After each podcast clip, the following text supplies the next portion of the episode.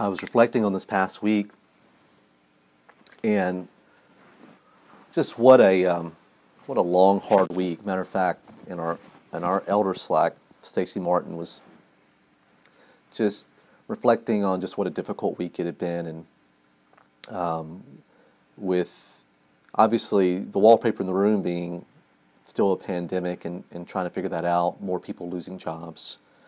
Um, uh, obviously, the shooting of Ahmad Cumming um, going viral, and the realization that up until just a couple of days ago, his murderers had, had not been um, arrested.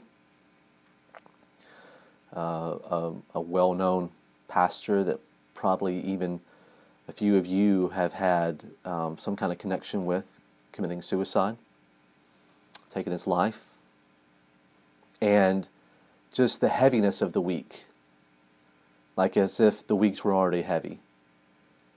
And um, so I've been reflecting on that, just the weightiness of, of life. And with gratitude, because I look out the window and I can't remember a nicer spring in Memphis in all my 10 years here. I mean, this is, it's been such a contrast of the interior and the exterior for me. Like the interior me is just, it's weighty, it's a lot. And the exterior is, there's a relief.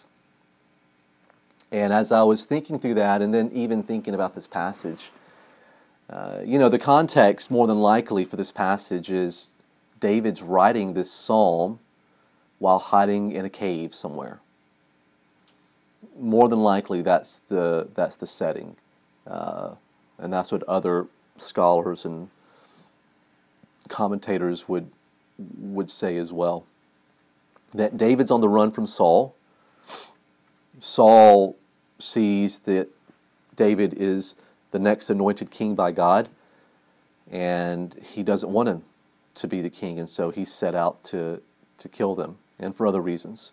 So David's on the run. He goes from this kind of golden boy there in Israel that everyone loved to now this hunted man. And um, as he's moving place to place, hiding cave to cave, you have to wonder how much um, frustration, fear, loneliness, um, even outright rage was building up in him along the way. The, the Psalms itself, especially something a psalm like this, there's something very visceral about it, how it how it reads. Um, and I was just thinking about what he was having to walk through by writing this psalm and what maybe many of us are having to walk through or face right now. And just wanted to give just a few reflections on this. Um, and so the first reflection that I have would be from the, the first few verses here, where it says, In you, Lord, I've taken refuge, I will never be put to shame. Deliver me in your righteousness. Turn your ear and come quickly to my rescue. Be my rock of refuge, a strong fortress to save me. Since you are my rock and refuge, for the sake of your name, lead and guide me. Keep me free from the trap that is set for me. And um, I was just, I was thinking about how demanding this psalm sounds. There's you know, there's a tone you can read things, but uh, and you're like, oh, maybe he's just kind of being really nice and reaching out to God, but he sounds very demanding to me here. He doesn't he doesn't come across like God. If you got time, if you if you think about me and what I'm going through, I'd really appreciate it. You know, like I I see him pacing around in this cave that is a cage for him and just ticked, PO'd, frustrated. Life's a lot. And him being basically demanding. He's speaking very directly to God here. He's not he's not sugarcoating anything that he wants from God. He's being very clear and direct. Here's what I want. These are my demands. Do this. Because of these things that you say that you are, do these things. And as I was thinking about even how uncomfortable I was, I mean, like, it's uncomfortable thinking about being that demanding with someone. And, and you know, obviously, I, I know for me, you're like, it's not hard for you to be demanding, Robin. Like, you just come across demanding. It can be very hard to still be demanding. I, it's not like I just go, oh, yay, let me be demanding today. you know, and, and I'm grateful I'm not as demanding anymore. Like used to be, I used to be very demanding of people to not talk in movie theaters, um, like pre COVID 19. Like if I went to movie theater, I used to tell people to be quiet, and um, I, I think I made like 12 year old girls cry one time. I did that. I think I threatened them to get them thrown out. I don't know. That may have not been me. But regardless, I've been very demanding before. I, I get that part. But that's almost more like rage. I don't I don't see David like seemingly raging. I see him just being very clear, like God, here's what I want, and here's what I need, and it can be really uncomfortable to be so clear and demanding. Think about if you're married, being or with the partner you're with, how demand like if you were to be that demanding, do these things here. This is what I need. Because I'm so used to like asking versus demanding. God, please, I really need you here. Please, Lord, it's almost like a begging, like, I'm, I'm going to convince you somehow by asking over and over again. But there's, there seems to be very little asking here. To me, it seems to just be more, this is what needs to happen. Like demanding. And I was like, where else have I seen this in life? And then I thought, oh, my daughter. like, so we've been cooped up in our home now, like all of you, for weeks we're, we're, we're just now having to have to start using months. It's been so many weeks that we've been just sheltered in place. It's been so difficult. Uh, like uh, as parents, you know, it's been like, okay, we would love a. In case Charlotte's watching, B R E A K, right? Uh, so we would like that. Um, but uh, then the other day, I'm talking to Charlotte, and she looks at me and she goes, "I need a break from you."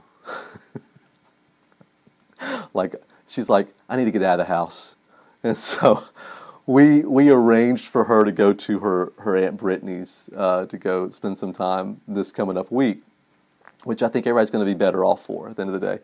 But what I've noticed with her is like you know, she's good and then until she's not good, and uh, it's been a really difficult thing because I don't like it when people talk back. I just don't, and um, and now I know what my mom had felt like with me. Like Suzanne and I were talking, like, hey, this is like staring into you when we look at Charlotte.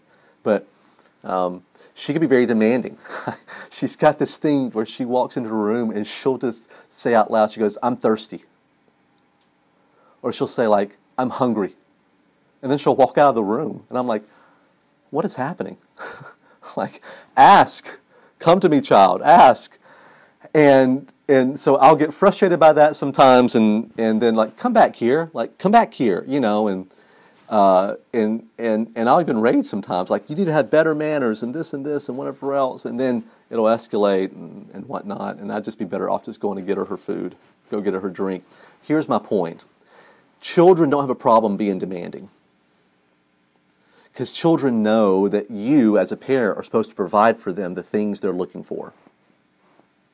Now the things they need may not be a new gaming system. I'm not saying that.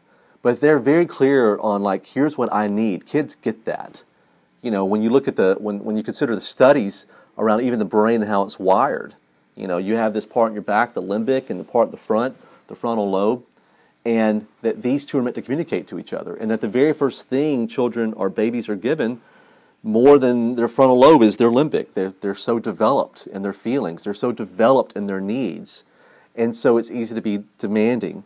And it can be emotionally taxing to be around a person who's demanding. At the same time, as a parent, I know it's my job to try to help meet those those needs in her um, when she is demanding and saying that she needs those things. And as I was thinking about that, and then applying it to even what I was seeing here with with with David, I was like, man, um, that's how it's supposed to look, I think. Maybe not all the time, but how afraid are we to be demanding with God? God, I'm hungry. Give me food. God, I'm thirsty. Give me drink. God, I lost my job. Give me a job. Like, I, I just wonder what that would be like. And I know it's very hard to want to do that with God. You know, again, when they kind of do child development studies, they'll, they'll one of the things they've they've talked about before in studies is that that a child's brain has a very formed view of a higher power by the age of 12 of, of how we would say God. So a child's view of God is pretty cemented by the age 12. And that doesn't mean they need to be taught theology. That's not it. It's that whatever their parents show them will then be how they interact and view God. So, for example, like if you grew up in a home where you were treated uh, with respect and dignity and whatnot, maybe you were able to voice your needs clearly. But but maybe if you grew up in a home where like it was more strict and harsh, um, maybe you grew up in a home where it was more passive or non-attentive. Maybe if you grew up in a home that was more emotionally uh, emotionally manipulative, that there's almost a way then that you have cemented in your mind that you even take into your faith about. I guess this is what it's like to interact with God. And I think that um, that's important for us to consider.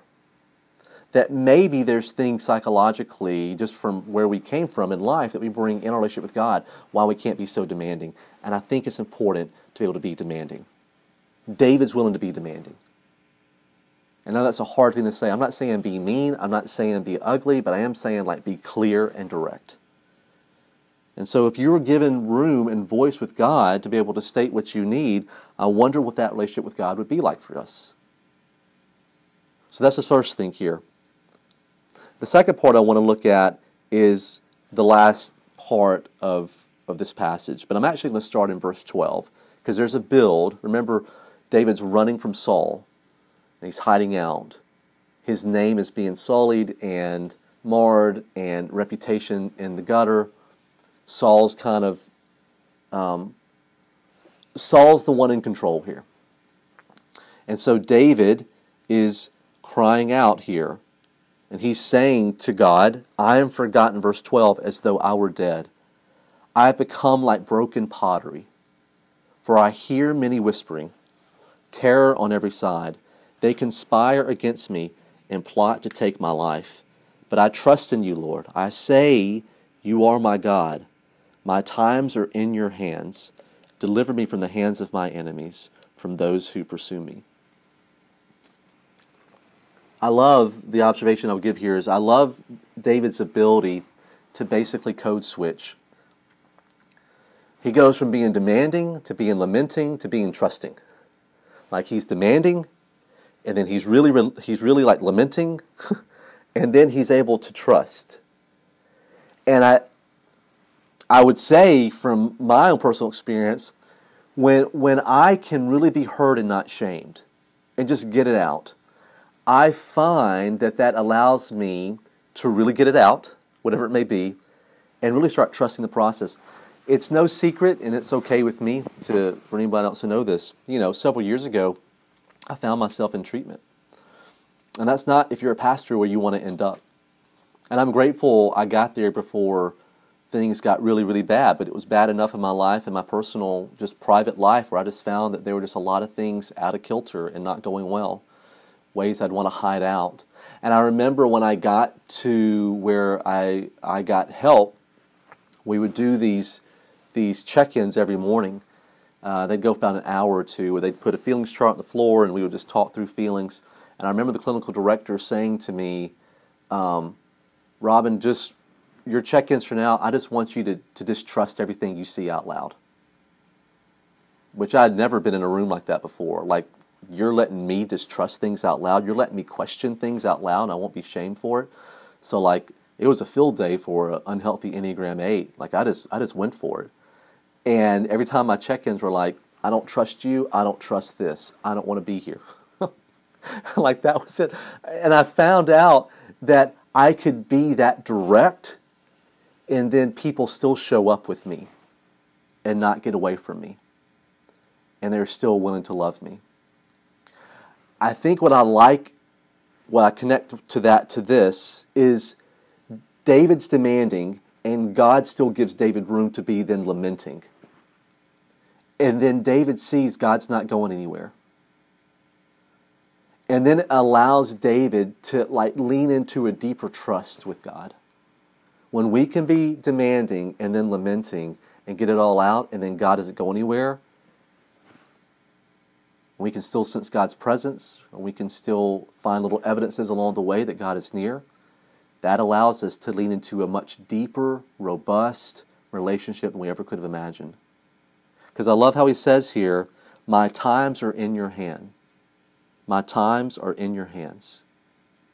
Uh, in the in the Hebrew, when it says that, he's saying, "My." I love this how they they say it in English is my especially now is in your hands. Like how many of us need our especially now in God's hands? Like we need to know that our especially now, like not kind of now in general, um, not tomorrow, not yesterday, like our especially now, we need it in your hands, God. And I don't think that kind of surrender to God and trust to be able to give Him that, especially now, comes without the ability to let God know what, exactly what we need to be clear with it, and then to be able to lament how life is not working. I think it's important that we get to complain. I think it's important we get to let it out. And I think God really wants that. That's what it seems to me.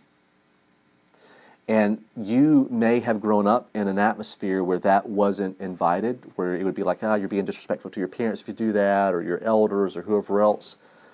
But just as we see psychologically, kids need room to be able to like let things out and what's going on there, and then still have a safe atmosphere. So do we as adults. We need the space to be able to let things out and know this is a safe atmosphere. That God's not going to get us because we're having to be so honest and direct. So, what is the thing in your life right now that you've been holding back on, trying to ask nicely, but maybe you just need to be direct? Sometimes the theologies, the theologies we buy into can keep us from the relationship that needs to happen with God. You know, there's a, a, a there's different moments we see throughout the Old Testament where people like Abraham and, and Moses are like negotiating with God. Negotiating. Like there's a moment when when Abraham's negotiating with God, like if there's if there's just five if there's just ten righteous men, will you save the place? And God's like, Yes. What if there's twenty? Yes. What if there's thirty? And then at some point in time, like like Abraham satisfied. Like it's important you get to talk and negotiate with God. And if you can't, why? What's in the way of that? It would be sad to me to know that even when Charlotte's not on her game, her polite A game, that she feels like she can't come talk to me. That until she gets there, she can't be demanding, she can't get her needs met. And for a lot of us, we've learned very early on in life to not have our needs met and to take care of our needs ourselves because we couldn't be that open and honest along the way. And those are the kind of things that are more harmful than helpful at the end of the day. And so there's some questions I've put out there on the adult track that if you want to go and do that, you can, and that'll hopefully help in the process of just kind of thinking through all this. And um, Katie's put together a kids track, I think a special um, Mother's Day. But uh, encourage you all that whatever your especially now is, what would it look like for you to be able to to give that to God? To be that clear and demanding and lamenting to God. Because the story of the Bible also is that God sees us when we cry out.